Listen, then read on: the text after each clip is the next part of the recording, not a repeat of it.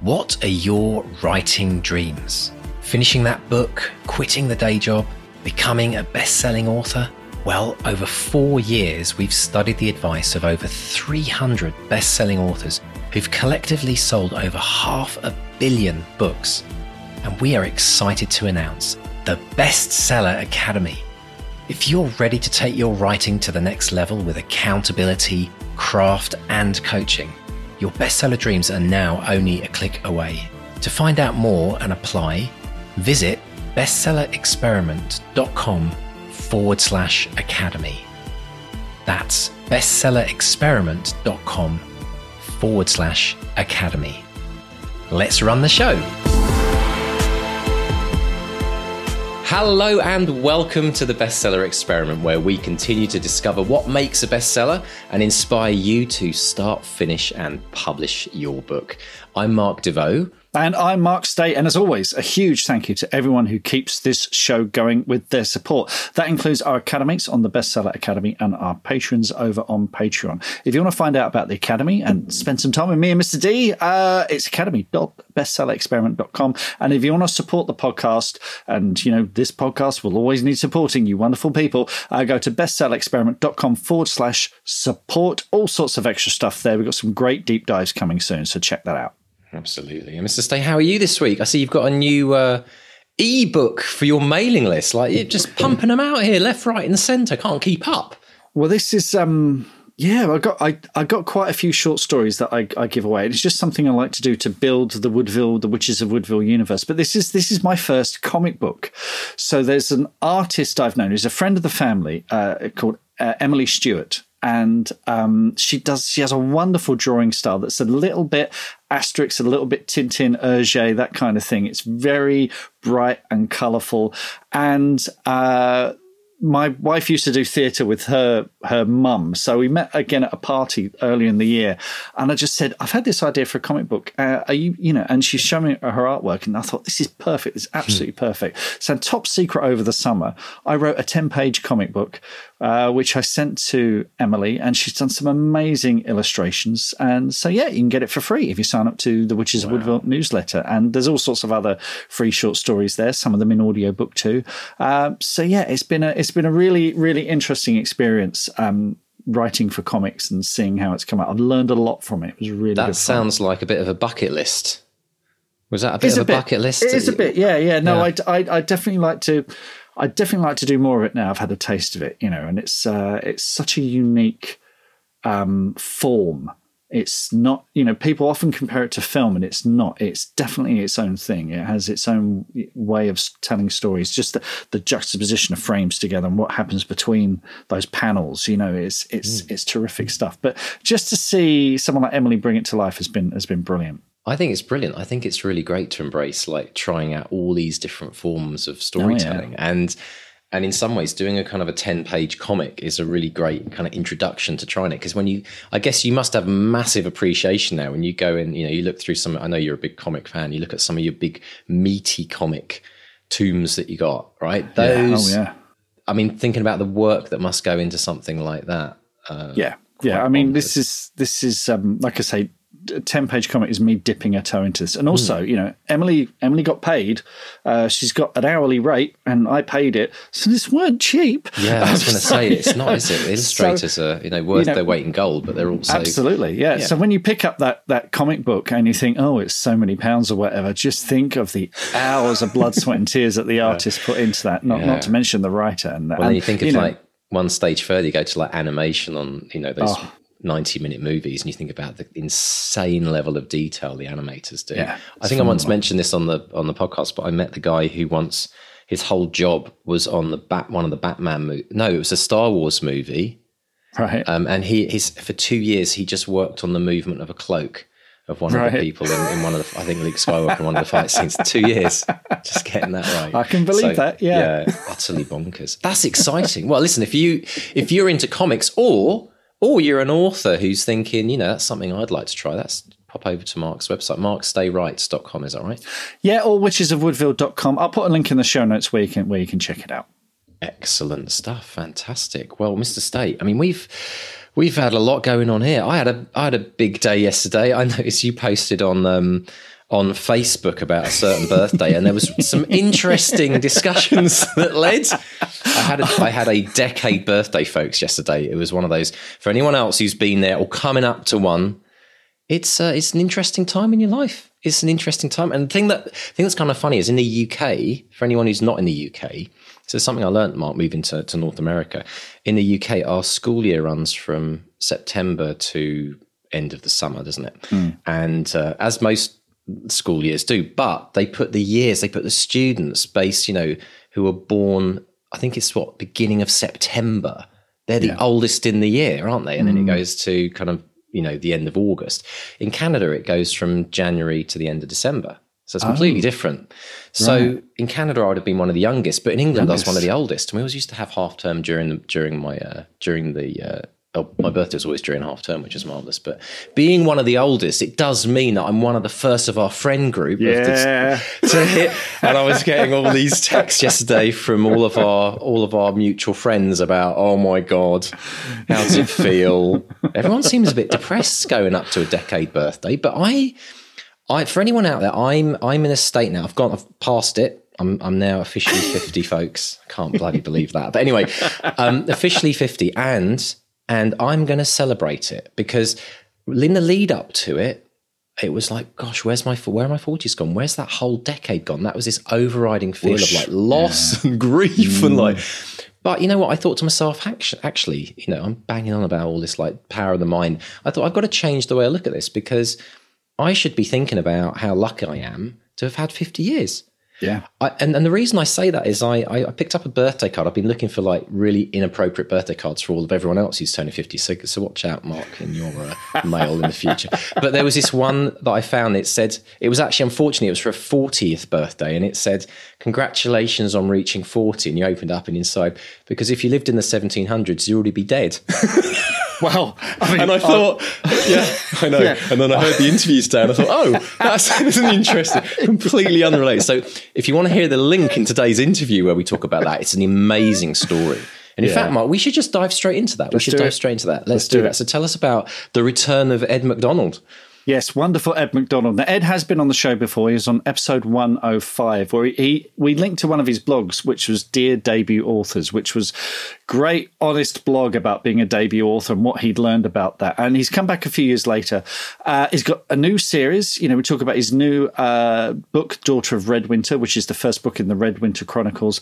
But we also get on to, we talk about some amazing stuff. What he deletes 15% of what he writes, talks about creating magical systems. Why doesn't doesn't do uh, world building. We talk about the future of fantasy and grimdark, but also we talk about how a life changing illness changed his perspective on life and his writing. Yeah, you don't want to miss this, folks. It's really, really important stuff to listen to. So let's dive in and listen to Mark chatting with the wonderful Ed McDonald. Ed McDonald, welcome back to the podcast. How are you today, sir? I'm I'm baking hot in uh, on se- well, it's a seasonal London heat wave, isn't it? Um, but surprisingly surprising weather. But other than that, uh, yeah, I'm okay. Good, good, good, good. It's interesting. You see, um, Americans uh, in particular stunned by the fact that we in the UK don't have air conditioning because we would use it precisely three days of the year, but one of those days is this is one of those days is now, isn't it? It certainly is. Yeah, you really feel you re- like uh, London's particularly bad because of all our concrete, isn't it? So we, we yeah. get more heat than anywhere else um, yeah. and not not the fun sort of heat either. No, no, it's it's quite oppressive. Anyway, we are not here to talk about the weather, Ed, are we? We are here to talk about your magnificent new book, uh, the first in the Redwinter Chronicles, Daughter of Redwinter. And this one really hits the ground running. Tell us about Daughter of Redwinter. Ah, oh, this is every author's nightmare. Uh, explain what your book is about. Um, so, Daughter of Redwinter is about a, uh, young woman who um, she's been uh, choosing to travel with a kind of harmless new age cults, I suppose you could call them. Um, but they found themselves um, facing the wrath of the establishment and they're, they're holed up, uh, besieged in a monastery.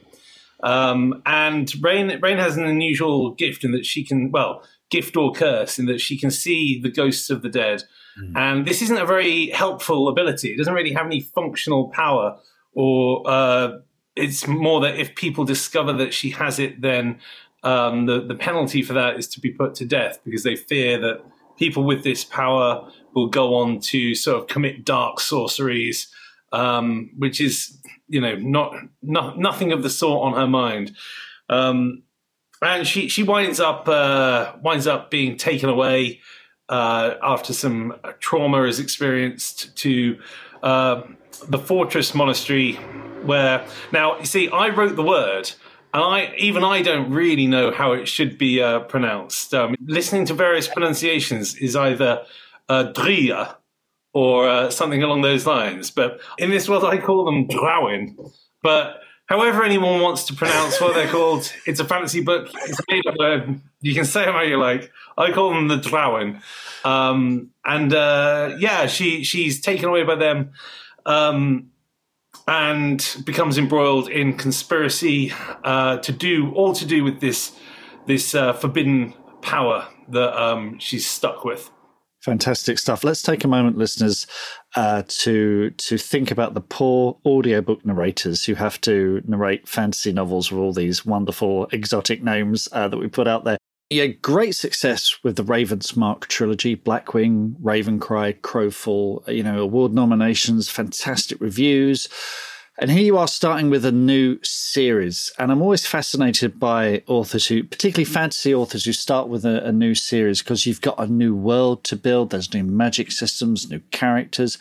Was there any trepidation in in starting over? No, not really. Um, I I very much wanted to write something that was very, very different in terms of character and in terms of uh, feel, I suppose. The, the Raven's Mark series is, you know, it's very nihilistic. It's very, it's almost a little schlocky in places. You know, it's a little tongue in cheek. Mm-hmm. There's a lot of things which I, I, put in to see could I get away with including them in a in a, in a fantasy novel. You know, there's a there's a power armored Gatling gun at one point, and and that was I remember thinking at the time, I wonder if I'll be allowed to keep this in. You know. um, whereas whereas Redwinter is a really different kind of book. It's uh, it's much more introspective. Um, I'd almost go as far as to say, although you know, I, I we is I, I kind of loathe the the way the books get um, given certain subgenres, but it's a lot closer to literary fiction than um, it's in a way that Blackwing is a lot closer to a comic book. Right. Um, there, so it's a lot more introspective. Um, I think the character relationships form this very important focus, um, which I suppose you know they did in the Raven's Mark, but but in a different way. So less of a breakneck pace.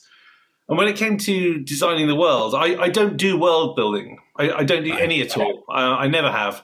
I just start writing the book Right. And I write what feels natural and comes naturally to me. And in in the uh, I, in the redrafts and the edits, that's when everything gets solidified and comes together. Mm. So I delete about fifty percent of everything I write. Um, so there's a, you know I've I've just deleted the first five chapters of the second book and rewritten them from scratch with completely different events and different characters in them because I felt that I didn't like what I read so you, it's very easy to pen yourself in with world building so that you feel, well, I've designed it this way, so it has to work by these rules. Mm. But there are no rules. You can just make it up. it's why I won't write historical fiction because I'd hate to to um, research a whole sequence of events and then feel I get to a point and think, but wouldn't it be better if this person was beheaded at this point and they they lived another thirty years? You know, so um, no, no, I, I feel no fear of of starting something new like that. Having said that, between the two series, I did write at least 200,000 words worth of false starts on projects that never got off the ground. Wow. Okay. Let's let's unpack that. There's a couple of things to, to talk about there. One, I love the fact that you're. Uh, it's so refreshing to hear fantasy author say, you know, no world building beforehand because I think there is particularly when when authors are starting out, they think, oh, crikey, I've got to create all this backstory like Tolkien had or, or whatever had. You know, I have to do a kind of almost Dungeons and Dragons like rule book before I can even write the first chapter. And that's not always the case, is it? You can, you can discover it as you go along and bend the rules and, and discover the world as, as your character, characters, you know, negotiate it. Um, but I love that you're willing to delete you know 50% of what you're writing and has that become part of your uh, pr- process now? Has that become some? Because a lot of people listen to that and have a heart attack. But we've spoken to authors before who've said, "Yeah, actually, you know, I get so." F- I get about a third of the way in, and then I know what it's about, and I go back and start again. Is that kind of what you're doing? I would love to imagine that the word process could be applied to, to anything I do. um, I start writing and I, I, get a certain way in. And when I get a certain way in, and it could be a chapter or it could be 40,000 words. Um, and then I'll just think, something's not working. And I wonder what it is. and then I'll I'll go back and change. And I mean, with this um with with Daughter of Redwinter, I got to ninety thousand words before I thought to myself, you know, there's no antagonist in this story. There's no villain. um, everyone's having a great soap opera, but I don't know. I don't know what the point of the book is. So I then went back to the beginning and I deleted the original beginning that I had, and I rewrote uh, maybe the first five chapters from scratch, and then I worked my way forward, changing everything so that it all meshed up, and then. Uh, by the time I got to the end of the book at about 160,000 words, I thought, yeah, now I've figured out the point of the book. That's great. Now I now I know what happens. But the things I was writing about in the last quarter of the book, none of it makes sense right now because none of the setup is there for it. There were things I wanted to happen, but I hadn't I hadn't uh, put any of the things in which will allow them to. So I'm currently on a rewrite, um, making sure everything works. But this is how I do it. I, I work forward and then I go back, and then I have to work forward from the back and then it keeps it's sort of slowly building up um, inch by inch. And in the end, I, I, get a book out of it. Um, I can't really understand how anyone writes it any other way. Though.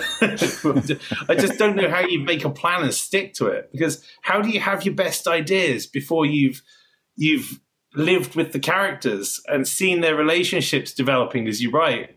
Or this is why I don't I don't do world building why I don't? I, why would I have my best ideas while I was sitting trying to think up a world rather than, you know, uh, let's say in the Raven's Mark, the reason there is neon lighting everywhere is because when I was describing them approaching the city, I thought how boring it seemed to describe. So I thought I'm going to put in neon lights. That'll be good. I bet this will never get into the book.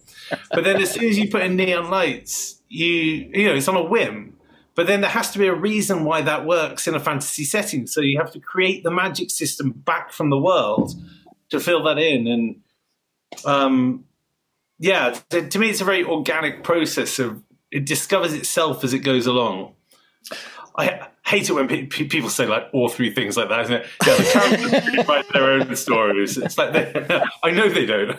I know it's all me, but I like I like what you're saying though because a lot of authors, particularly working in uh, science fiction or fantasy, they say, "Oh, I love to discover the what if," but you seem to be asking, "Can I get away with this?" Which I think is a much more cheeky and uh, exciting way of writing. Sort of, thing. I'm going to chuck in this thing. I'm going to chuck in neon lightning. I'm going to chuck in magical Gatling guns.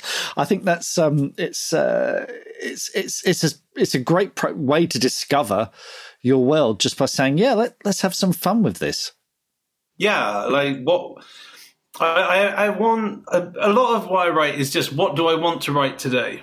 Um, because if I'm enjoying it, then I tend to think other people will enjoy something about it.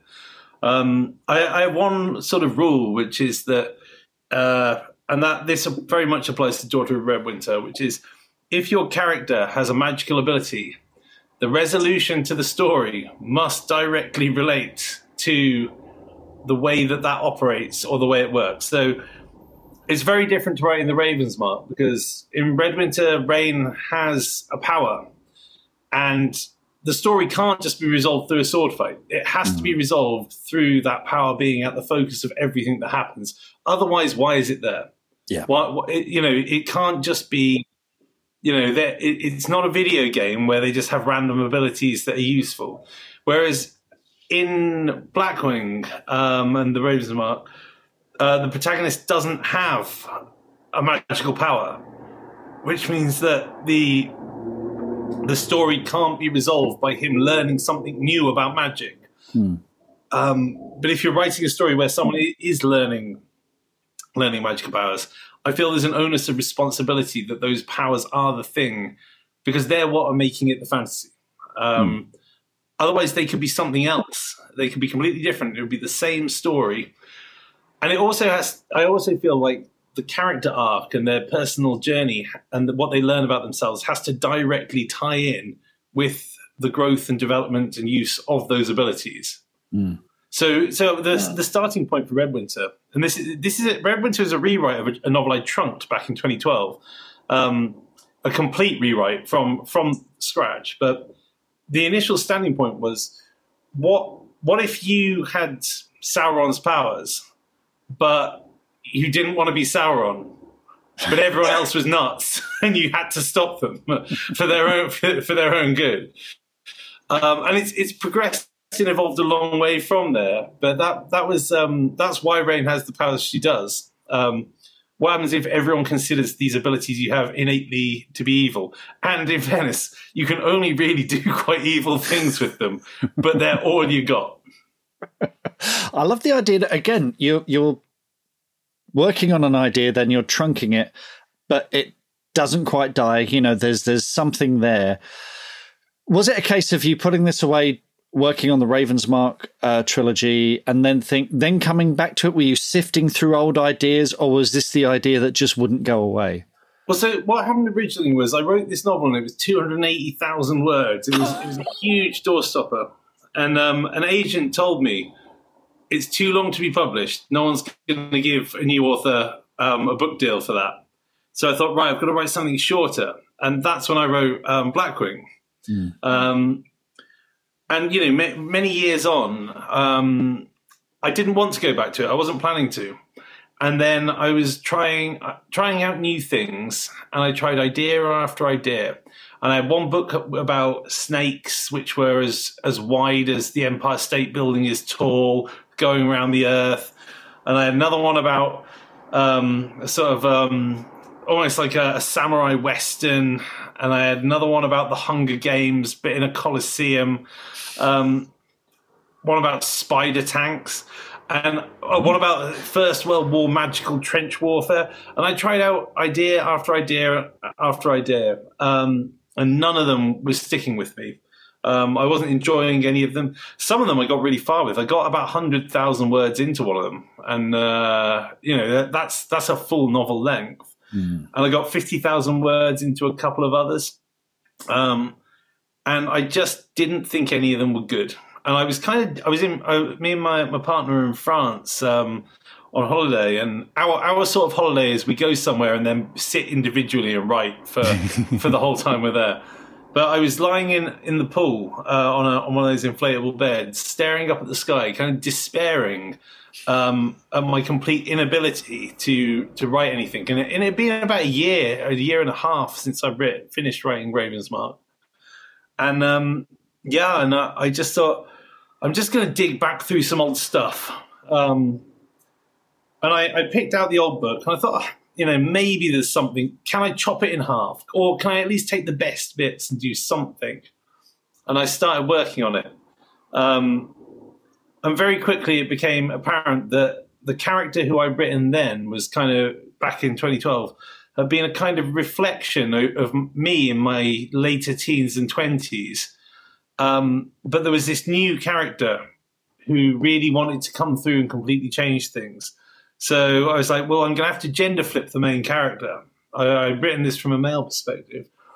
And I, I, thought, no, you know what? I've, I've spent so much time changing and rewriting in the last couple of years.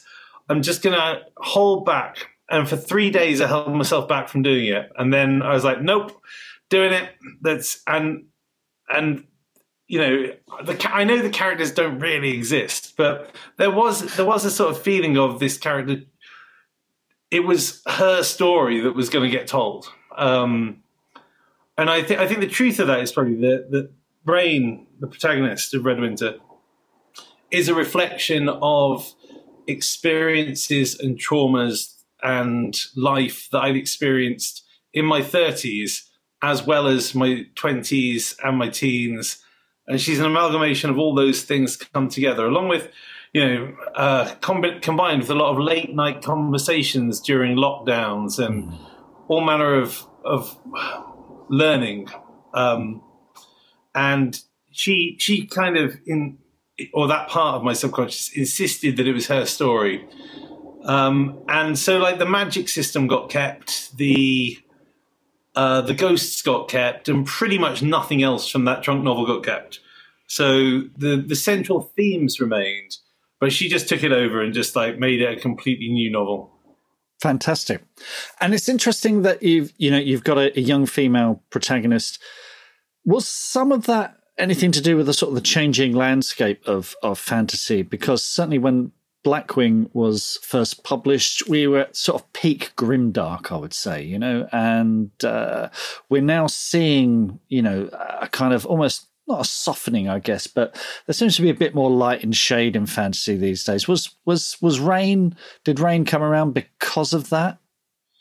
Well, I certainly wasn't conscious of it, but um, I think that we there, there was certainly, as you say, a time when grimdark ruled the roost, um, and Grimdark was all over. And I think eventually it just gets tiring. Um, there's only so many old men of violence you can read before they kind of start blurring into one. And and I'd done the old men of violence. I, I'd written that. For me, I, I wanted to write a character who was much more was perhaps on a more hopeful course. But I also just wanted to write a really different character experience. So Raven's Mark Galharrow is he's 40 in the first one, 50 in the last book, but he's got a long, sordid, dark past to reflect on. Mm. And Rain is Rain is young; she's 17, and perhaps that ties in with the, the audience as well. Um, with uh, you know, with various things going on in the world, perhaps just having had enough of relentless nihilism and, and bleakness, which you know I, I, love. I absolutely love that. Um, but then I, have always said, uh, you know, my books have always been solved with the power of love and friendship. um, but I think I think we certainly saw a shift from um, people wanting to indulge in grimdark because there's a, there comes a point in any trend where it starts parodying itself. Yeah. Um, the term itself was originally a sort of self-mocking term, and then by the time you're you're you know seven seven eight years into the subgenre, people are people who've been who've grown up on grimdark books don't realize perhaps that it's a bit of a it's a joke, and and really all the best grimdark stuff is tongue in cheek and like it, it's a little it knows that it, it's a little over the top and a little mm. bit camp even if you go that far but then you know the, the it starts becoming this serious thing where people take all all the bleakness and all the darkness and all the the high levels of violence and brutality and forget the campness and effect forget the the um, the absurdist humor. Um, I think Joe Abercrombie is a great example of, of if you, you know if, you read his latest series, it's mm. it's a commentary on Brexit. Yeah, you know, yeah, yeah. Um, and it's like 2000 AD um, comic used to do the all the Judge Dredd stuff. Used to do this tremendously well. Where in this totally bleak, relentlessly awful future, it's it's all sort of hilarious. Oh yeah, it's it's meant to be funny that he's judge, jury, and executioner because that's absurd. But then when I was a kid, I didn't get it. I thought he, you know, he was like a superhero like any other. And I think we get we got that with Grimdark. But I also think we at the same time got a bit of a wave where I think the the the market force in the audience started insisting upon a more diverse array of fantasy. Um, and publishers, you know, will will respond to um, try and give the audience what they want once someone has proved it can be done. Um, so Rebecca, uh, sorry, um, here's a great example of this that everyone will get. Actually, um, the movie Bridesmaids. Um, there'd never been an all-female led uh, comedy before, and before that, everyone had said it can't be done. No Yeah. one will go and see it. And of course, then as soon as it works once, everyone everyone piles onto uh, the bandwagon, um, and suddenly they're all very, oh yes, we're so pro films with women in, but you know they weren't, were they? They weren't before. Um, so as soon as some, someone proves that it can be done, uh, everyone is happy to publish, and so we've seen gr- great progress made in publishing more um, a more diverse array of authors and more diverse fantasy settings. Um, and sure, there have always been the occasional book set in, uh, you know, a, a fantasy version of um, uh, the Middle East, for instance. But now I, I would say it's gone from that is the book about the fantasy Middle East to there are books Yes. about about and and it's not it's not a gimmick it's not you know which is great but of course what what's happened as well is we've carried through a lot of the things that we can have learned from enjoying the grimdark wave um, more more morally dubious characters um, less clearly defined lines between who's the hero and who's the villain. And so I think that as each wave pushes forward, um, it inevitably crests, and then as we as the readership starts taking on the zeitgeist of whatever it is they really want to see next, all the good of those lessons from those trends gets carried for, forward with it. Um, so I don't know what what the next thing is going to be. I certainly know that I, if I think back to reading um, Richard Morgan's uh, The Steel Remains when I was um, a teenager, my mum had got that for me for Christmas. And uh, it was the first book I ever read that had a very clearly gay protagonist. And thinking, when I was reading it, you know, back back in the, it, it may be hard for young people to un, rem, uh, know this nowadays, but like, gosh, well, back in 1997, when I'd have been reading that, like, people did not have the acceptance of uh, the way that we do now of um, LGBT people or content in media. It was shocking, and that's that's not that long ago. Um, but now, what I think we see in fantasy is that the fantasy readership wants the uh, the landscape in their fantasy books to to be reflective of the world they live in, and we live in in places surrounded by LGBT people. Um, so it's not a gimmick. It's just there are just LGBT characters, and they are the main characters, or they are not. And I think we're seeing fantastic progress across the board in in so many ways in fantasy.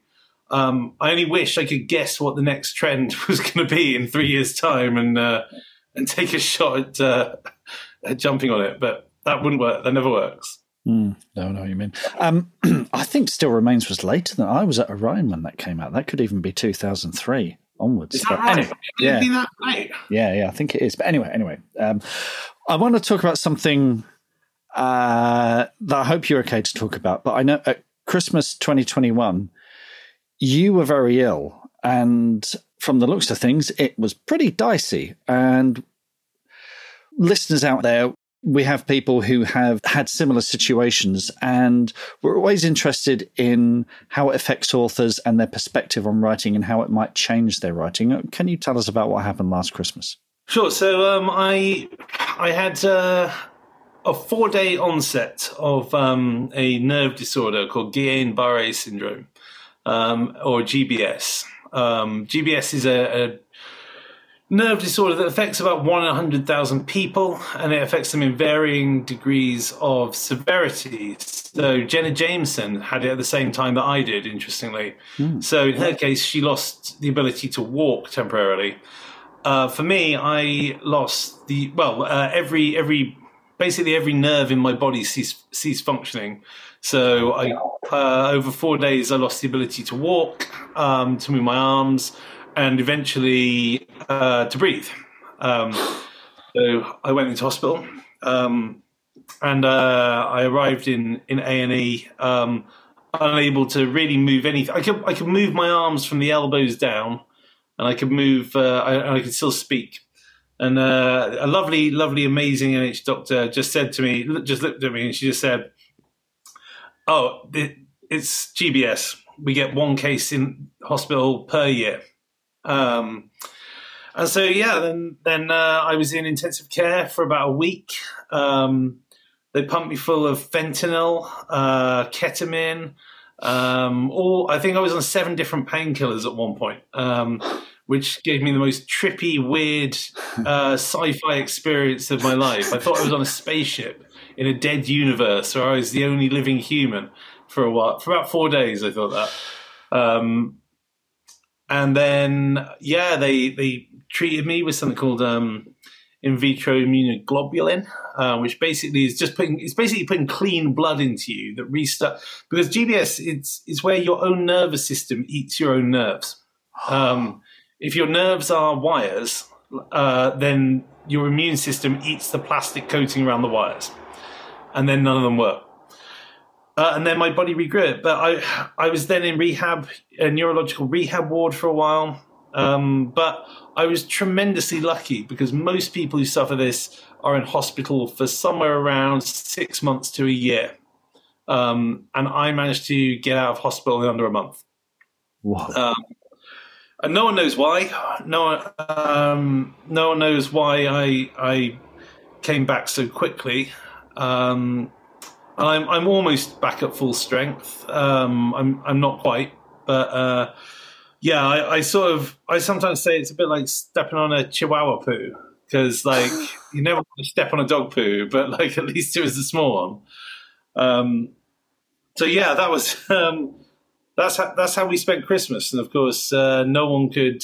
Well, I could have one visitor a day for one hour yeah. um, because COVID. Um, so my partner would come in. She'd travel an hour to get there, spend an hour with me, through which I would be in uh, varying stages stages of lucidity, um, and then uh, and then have to travel off home. So yeah, that was that was how we spent Christmas Day, and uh, um, yeah, um, strange, strangest strangest thing that's ever happened in my life, certainly.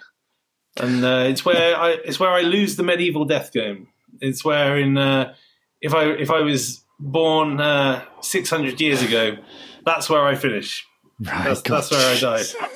yeah. God. How did that change your perspective on life, on writing, on your work, on what you write about? I mean, I think I, assume Daughter of Redwinter was already sort of done and dusted, or at least in the edit stage at that point. But has it has it changed? You know, when you sit down at the desk, has it changed how you write things? Are you thinking, right, you know, I'm not having a day off. I'm not, you know, I'm getting on with it. The, the clock is ticking. Did it did it change that at all?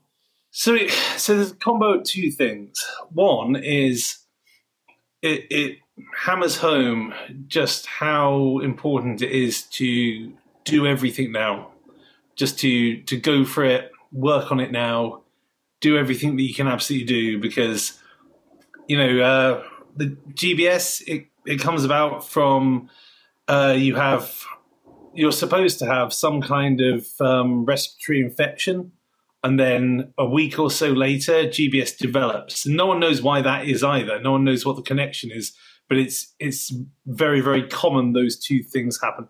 And I didn't.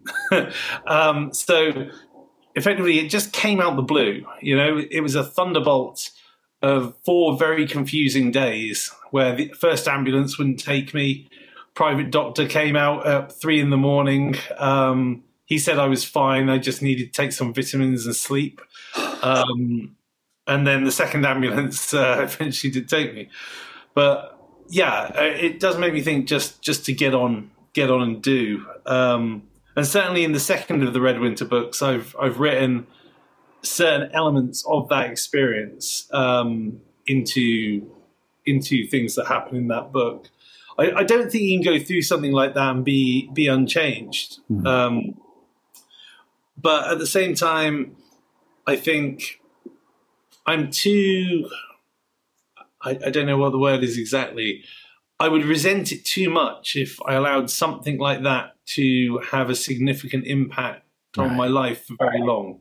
Um, I, I, refuse to let it win, um, and I'm sure. I'm sure that uh, there are long-lasting after effects that I'll be finding for years to come. Um, and yeah, I, I, still have day like I, one of the after effects is that um, in my hands, my fingers either go numb, tingle, uh, burn, uh, feet as well. And so a couple of nights ago, I was waking up, and every time I woke up, both of my hands would have gone dead, um, and I have to shake shake feeling back into them. Um, it's also high levels of fatigue. Um, my my legs aren't as strong as they used to be, um, but these are all things that that I just have to sort of adapt to and live with because they likely won't go away.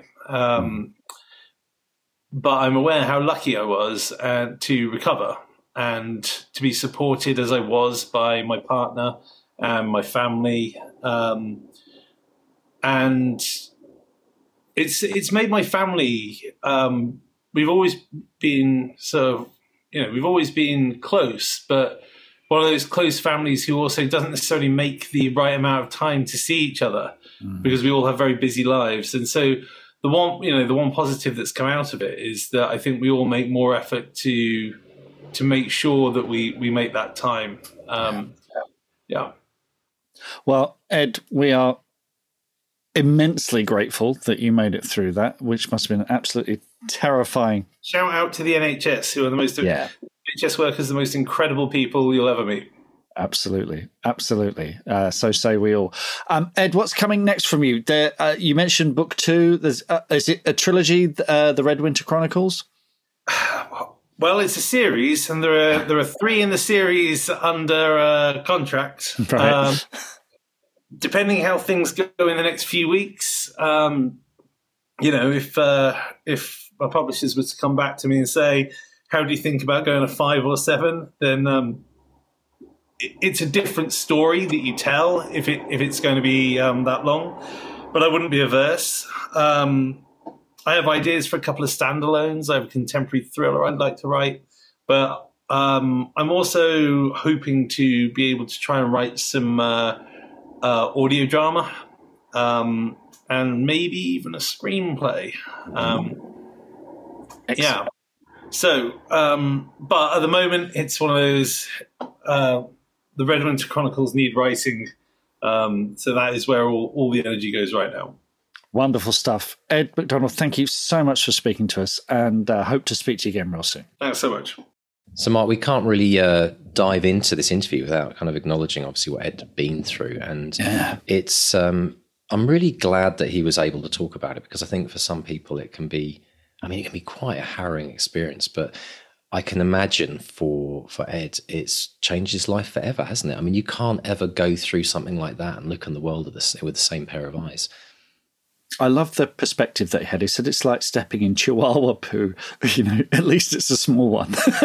yeah, I think it's such a great way to think of it. And he refuses to let it win as well. You know, but I think, you know, we we talked about the medieval death game. I mean, that's right. something I probably would have lost when I was a toddler. I had convulsions when I was a toddler, so I'd have I'd have probably swallowed my tongue or uh, been burned as a witch or something. you know, so so I, I would I'd have lost that if it wasn't for modern medicine. But um, and it, it's you know I'm constantly thinking I'm going to drop dead any minute now. So this thing of go for it, work on it now, do everything you can. That's what drives me, you know, a probably quite unhealthy sense of my my mortality. No, but I think that's. Uh, I think it's actually an. It, this is the funny thing. Everyone talks about an unhealthy sense or a fear of death. I think it's one of the most important motivations we should have in life, and particularly when we talk about writing, because.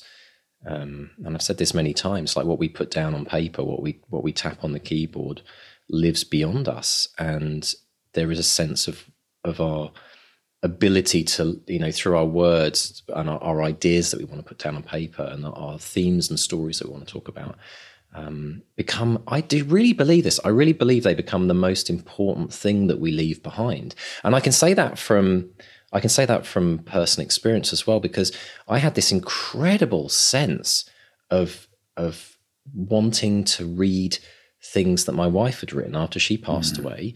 I, I was looking for like notebooks and and every time I found a piece of paper that had something with her handwriting on it or something written down, um, it was incredibly precious, and it in some way connected us in in many ways to her her her essence, her voice, that that mm. thing that was living, you know, before she passed. And even now, that four or five years down the road, I find I, I will still find things. Like I found a gratitude journal the other day, which was just like mind oh blowing. All the things she's grateful for, and I was like, oh my gosh. And so I think for anyone anyone who's experienced this, and strangely enough, we had someone join join the academy who almost died of COVID, and they said right. to me the reason they joined the academy is that they said, I can't wait. I can't put this off. I've been putting this off all my life. I've got to do this now. So, um, you know, Ed's, Ed's, Ed's story is such a powerful reminder of that thing that we kind of forget in day to day life when we get through, you know, you wake up, you do, you got all your problems in front of you, you got all your emails to, and we forget that actually this is another day where we get to we get to do this. We get to maybe write a few words, and it's I th- good to I think remember. Lockdown has, as well in its own way, affected everyone in what did people do when they didn't have to work for a living? They were baking, they were writing, they yeah, were making vegetables. music, growing vegetables. They were they were doing the things they don't have to do when they're not hunched over a you know a, a laptop in an office or wherever they might be working. You know, and I think we've we've all all of us to some extent have discovered that I want to do more of the thing that I love uh, because you, we only get one shot at this, you know. We, totally, yeah. You know. As they say, it's not a dress rehearsal, right? It, no. It's and the other thing is that the it, it's it's all it's two things. It's it's doing what we love, doing what we have a passion for. Because when we're doing what we have a passion for, we do our very best work. Mm. And when you add that up over a lifetime, like who doesn't want to have a life of their very best work? Yeah. You know, most people, you know, want should be asking them that question daily. But the second thing is is that when we do our very best work, when we're doing what we're passionate about, we're we're influencing and changing the world in a in a in a different way than if we just showed up to just you know run an ordinary run of the life mill, uh, a life where we're out there consuming rather than creating, or consuming yeah.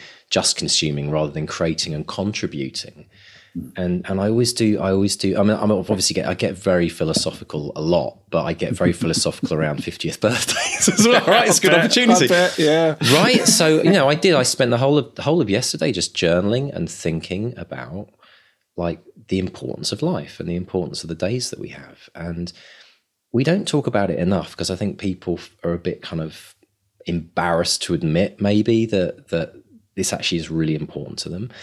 Um, so yeah, I salute I salute what Ed's doing. I salute that he's cracking on right and getting on with it. I salute you, Mark. You know, having this kind of you know unhealthy fear of mortality, how you put it. I think that's brilliant. I think that's brilliant, and um, and I think and I just want to encourage anyone listening today who this who this touches in some way to just spend a few moments a day just sitting down, even if it's just sitting quietly somewhere you know, move, get yourself away from everyone. Just go and sit in a quiet space. Or if you like to journal, sit with your book and ask yourself what you want to do with, with the rest of your life. Because at some point, we should we should be asking ourselves that question almost on a daily basis. But mm.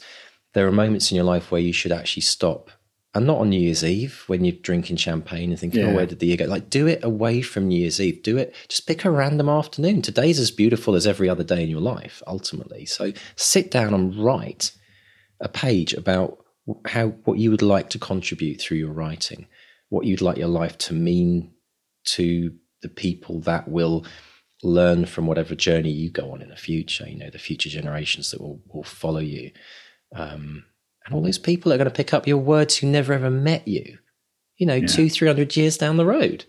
We've always said this, but like, what would we have given to have our grandparents, great, great, great grandparents' diaries and journals and thoughts yeah. and understanding about their world? Because that connects us in a heartfelt sense to someone who was part of our family, even. And yeah, um, well, I've I think I've mentioned this before, but whenever I've got together with my parents, I've recorded their conversations, um, particularly if they've had some drinks, because oh, I just yeah. want them. I want them to tell their stories because they've got some great, great stories, and uh, I want to get those down before while while while I can still get those stories, you know, and I've got them, I've recorded them, they're filed away safely. You know, I could transcribe them or whatever.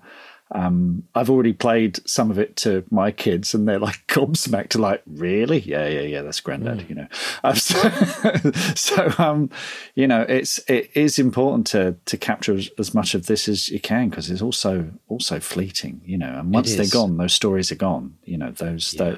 they, they only they could tell them. Um, so yeah, it's uh, it's something very much on on my mind as I reach the peak of the 50 roller coaster. I can see it all. Uh, there it is in February. Right, see you there. right. Do you know what's super awesome, Mark? Is that my um, I've got this really weird thing in my family. It's weird, but it's just interesting that a lot of my family are decades apart.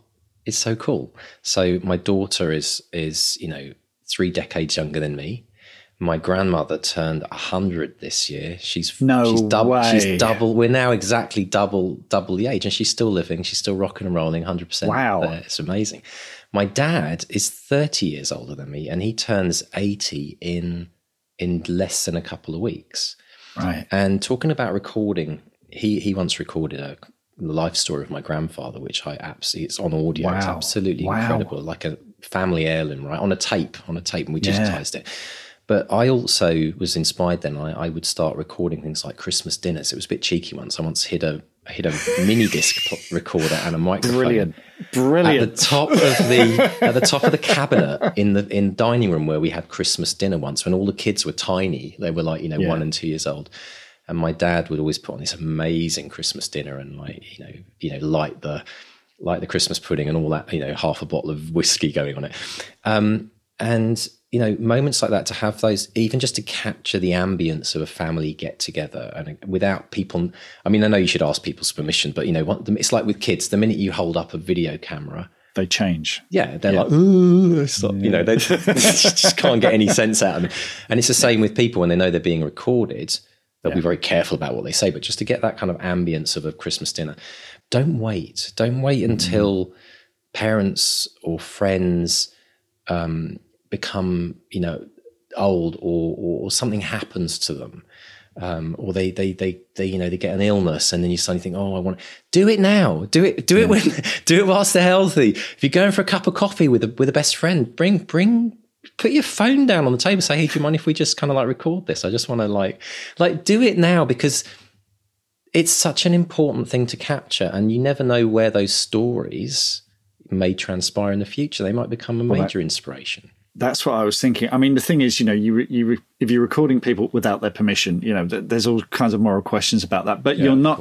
It it goes away. It's archived. You know, you don't listen to it. You don't. It's like in, in a way, it is a bit like keeping a diary. But your children's children could find that Christmas thing and go, I'm going to write a story about this. I'm going to exactly. try, or I'm going to discover more about this. You know, that, yeah, well, just one thing. Us. It's yeah, not for us. It's, it's for, for another generation to come. One thing that's said that sparks an idea. Yeah, I yeah. think that that's brilliant. But I think actually, I mean, I, I, talk about asking permission. I think obviously you always ask permission when you're recording audio, unless you I want do. to play prank on your family. Yeah, but but what I will say is, if you are going to record, it's actually easier just to put the phone and you know that little voice memo th- thing on on the Apple yep. iPhone. It's brilliant. Once I find that and you've, you've known this, Mark, as well, interviewing people. When you're recording people, if you ask them, like, do you mind if I record? And once you put the phone down, you say, yeah, just ignore it. It's not. And once it's there, people forget about it, out of sight, out of mind. I think video cameras are the things that change the nature yeah. of people. So I think use just audio. Audio is brilliant because it also it's a bit like reading a book. Mm. You imagine the, the, seat that they're sitting in, you hear noises in the background. You think, what's that noise? You know. So I think um, again, encouraging people just just to turn on and start recording. I think it's one of the best things that we can do. Yeah, agreed. agreed. Now, Ed also talked about having fun with his writing as well, didn't he? I mean, and and he talked about this journey of.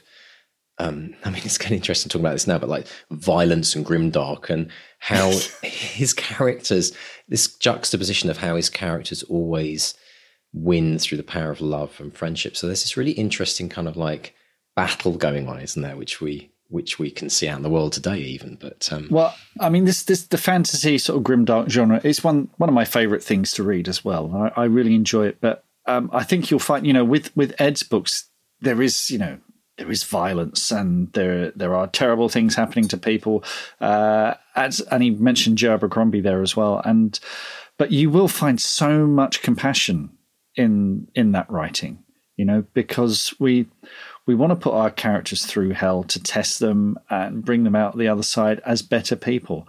And it's interesting to see how the genre has evolved. I mean, you know, we were talking. He mentioned Joe's new trilogy, which essentially is is kind of.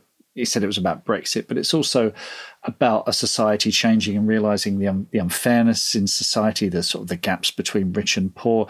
These are these are the ideas pursued by authors who care about people and care about society and, and, are asking really, really big questions. And this is one of the things I love that fantasy can can do and can address, and science fiction as well. You know, these these genres can take on these massive ideas, and you know, spatter the walls of blood, but also make you think.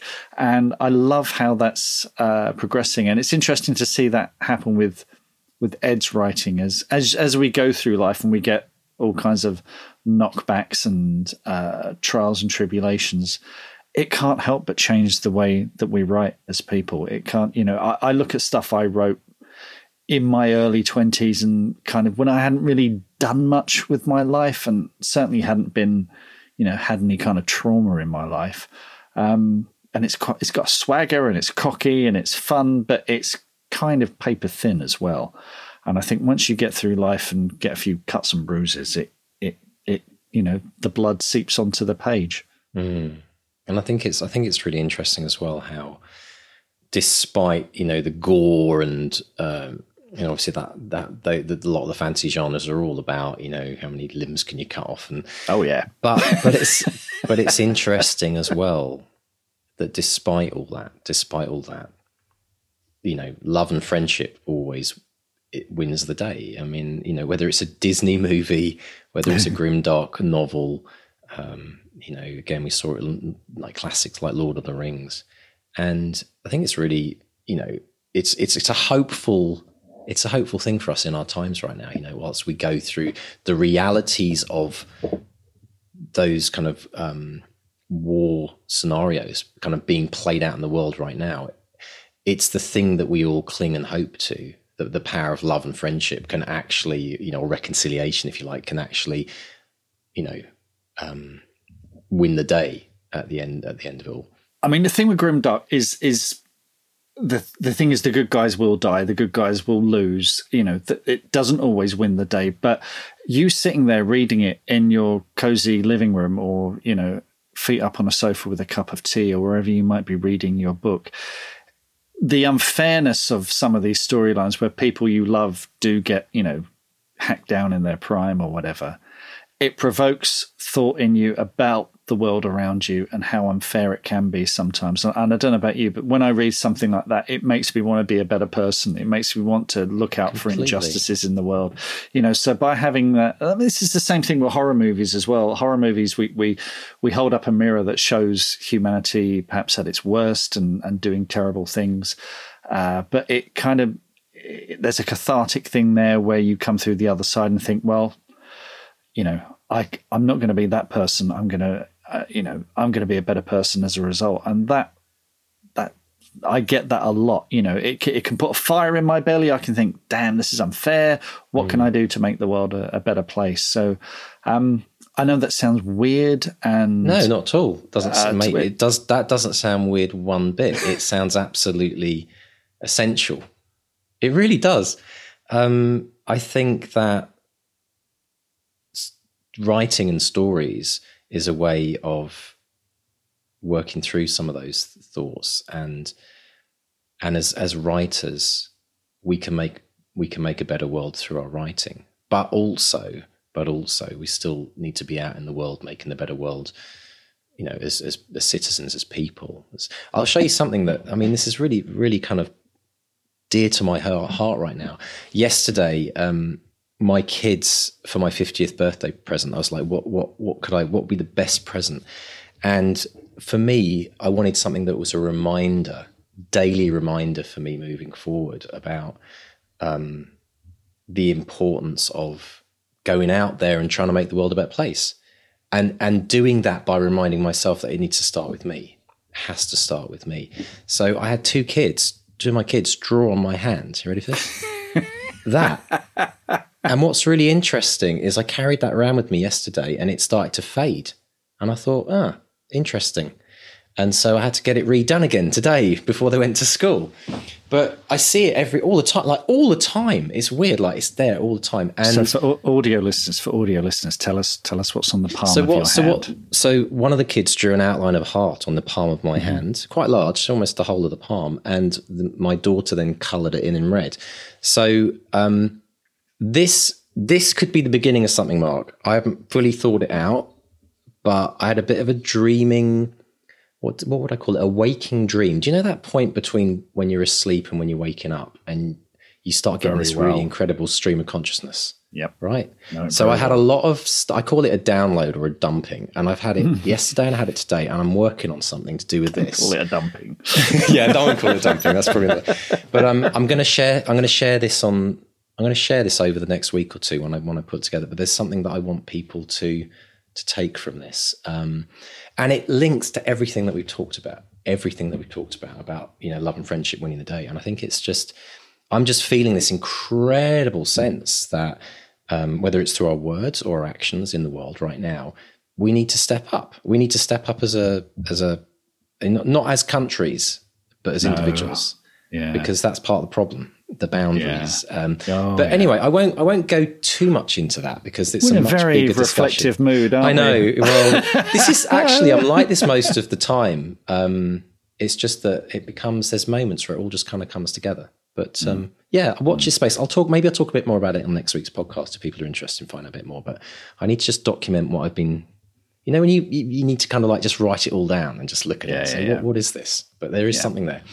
But anyway, Thank you so much to Ed. And if you've found this interesting, we have got more that we want to chat about with Ed because there is too much to cover on this podcast. So if you'd like to listen to the extended edition of this podcast, we are going to talk about um, being brave and chopping your words. and we're going to go into a bit of an interesting discussion around themes versus ideas and how you know, Ed was trying out ideas, writing 280,000 words. We're going to kind of delve into that and, and, talk about what that means if you're finding yourself in that place.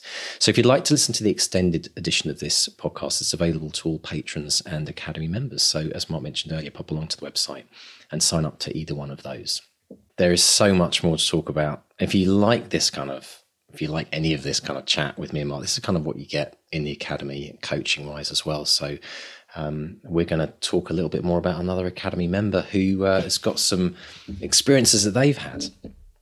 Yes, uh, this is our, our, weekly chat with one of our academics. So we talked to Wendy Koth, who writes science fiction fantasy. Uh, she, in her teens, she consumes science fiction anthology. She writes, re- reads uh, science fiction from all over. She lives in London and she's working on Chantilly Yogurt, which is a debut novel, which is a, a sort of romance, a light-hearted speculative romance set in contemporary London. But I had a quick chat with Wendy to talk about her experiences in the academy. Wendy Koth, welcome to the podcast, and thank you for being such a long-standing supporter of the podcast and the Academy. And well, look, let's talk about the Academy. What were your big writing challenges before you joined the Academy? Oh gosh, well, I think I suffered probably from a lack of confidence, really, and a, a, lack of commitment. I had lots of writing, lots of work, but I didn't kind of really know what to do with it. Um, you know, it, and, and, ideas just going around in my head and, and no sort of plan or no um, sort of view as to what was to come next, really. So um, I probably wasn't taking my writing very seriously. Right. Um, and I think, yeah, I needed a focus. I needed, I needed somewhere to go with it. It was either a case of do something with it or, you know, walk away. Really? Okay.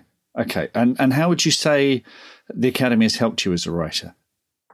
Well, I think it's it's done. I mean, it's great one for encouraging regular writing habits. So mm-hmm. it gave me that focus. It gives you um, a point of reference. Really, it gives you a, a something to to look at and say here this is what you're part of this is what you've got to work towards the, these are people that are in the same position as you right. and um, I think also the fact that it's got a lot of good resources on the website and you can go into the courses, check them repeatedly. So anytime you're stuck, there's always an answer somewhere to be found. Um, I think um, also there's a great sense of community, really, with all the other people, all the yeah. other academates. They, they've got you know such a, a, wealth of experience and ideas and, and they're in the same boat as as I am more yeah. or less well everybody's on a different level naturally but you know their stories are inspirational and, and you feel great when they succeed at something and you yeah. think oh it could be me next you know so yeah, it's it's just encouraging to be part of that community really nice. and as everybody always says um, you know writing can be a lonely business so um, it's nice to have have the team on site with you as if you want to sort of think of it like that. Fantastic. And do you have a favourite part of the academy? You mentioned the courses, you mentioned the community. Is is there a favourite part that you come back to? Um, well, I would have to say, without a doubt, it's the um, monthly um, Zoom workshops that you cool. and, and Mark do. I mean, they're just they're just so inspirational. Really, I think the pair of you are so. I mean, close your ears. You know, oh, comes the, We'll cut this bit, don't worry. no, but the pair of you are so enthusiastic and so genuinely um, really interested in, in what you're doing and helping people. And, and you two seem to have so much fun doing it. So, how could, you know, everybody not fail to, to get wrapped up in all of that as well, really? So, definitely, I would say um, it, it's nice to feel part of that and, and nice to have that in your diary and something to look forward to. Um, yeah, and uh, I think if one thing I one of my sort of aims is to uh, get my book onto your shelves, Mark. So. Yes, so over there, there's a space. I'm waiting for it. So tell us, tell us, what are what are you working on? Pitch yourself, pitch a new project. What's what's what's coming from Wendy? Um, well, I've been working on a, a three book series. Really, it's um, a kind of urban fantasy stroke contemporary romance, if you like. It's about nice. um, an alien shapeshifter who um, comes to Earth on a mission to help save her planet, as they always are, save her race from extinction. And of course, um, she's a, a shapeshifter, so she can change her appearance to be whatever she wants. She falls in love with our male hero, and uh, it, it's a kind of story about um, appearances and how we judge people on their appearances. And and when he when she eventually confesses to him how does he feel? Does he feel betrayed and and you know that she's not the person he thought she was? Apart from obviously being gobsmacked that she's an alien you know, that's just small that, that doesn't happen to you every week wendy. I mean uh, you know i'm constantly bumping it it's like men in black it that sounds absolutely brilliant. Wendy thank you so much for speaking to us and and i'll see you at the next craft coaching. Great mark. Thank you for talking to me Fantastic. And uh, if uh, what Wendy's been talking about excites you, then pop along and find out more about the Academy, academy.bestsellerexperiment.com. Now, Mark, tell us about what's happening on the socials and wins this week. We've got some great stuff. We've got people publishing novels, which is wonderful, which is what this podcast is all about taking people who've listened to the podcast, getting their words out there. And we had a lovely note from E.J. Towler, who says, My second novel is up on Amazon, release date January 9th, 2023. So it's coming soon. It's available for pre order. It's called One Little Lie by E.J. Towler. And oh, this is this is a saucy one as well. So uh, the premise is what if you discovered the man you trusted above all others has a secret life? Life. Attorney J.D. Ellis's world begins an inward spiral when her fiance is arrested for murder and his secret life as a BDSM master is revealed. Fantastic stuff. Brilliant. Good luck with that, EJ Taylor. Fantastic. Got everything crossed for that. Ross James got in touch as well at the other end of the spectrum, release, Uh, Ross said, Hello, experiments. I've gone and dabbled in a new genre and written a children's picture book. I'm making it a free download on the mighty Amazon tomorrow, and I'd be delighted if you availed yourself of a copy. Enjoy it. It's called The Giants of South Georgia. It's Ross James uh, with Olga Volgina uh, illustrating. It looks absolutely beautiful. It's a rhyming children's story about the heroes of our planet. I'll put a link in the show notes to both of these so you can check those both out. And not exactly a win, um, but we had a note from Thomas Dunn, who's one of our people doing 200 words a day, hashtag 200 words a day, Tom, uh, who's at Tommy Dunn author on Twitter. Thomas said, I need to post something else except my word count each night. Will my scary eyes do after my heart attack and two cardiac arrests? Wish I could have kept them for Halloween. And Thomas has put a, a picture up on Twitter of his bloodshot eyes.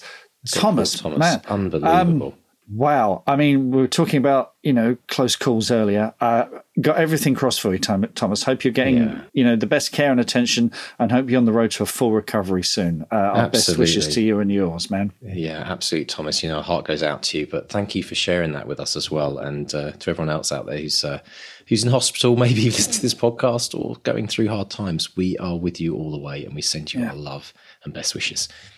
Right. So, folks, if you want to get in touch, uh, we're on social media. Uh, drop us a line.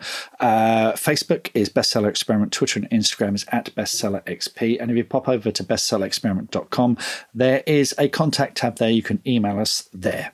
Absolutely. And don't forget the Bestseller Experiment newsletter, our weekly newsletter by email, if you'd like to find out what's coming up, what you may have missed and all kinds of interesting things. Pop along to the website, bestsellerexperiment.com, click on the newsletter tab. And whilst you're there, if you want to drop us a note, you can just click on the contact button.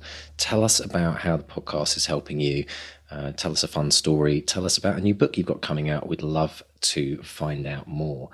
And also, folks, remember if you want to get the habit of writing for a lifetime, the 200 word challenge is for you. It's 200wordchallenge.com.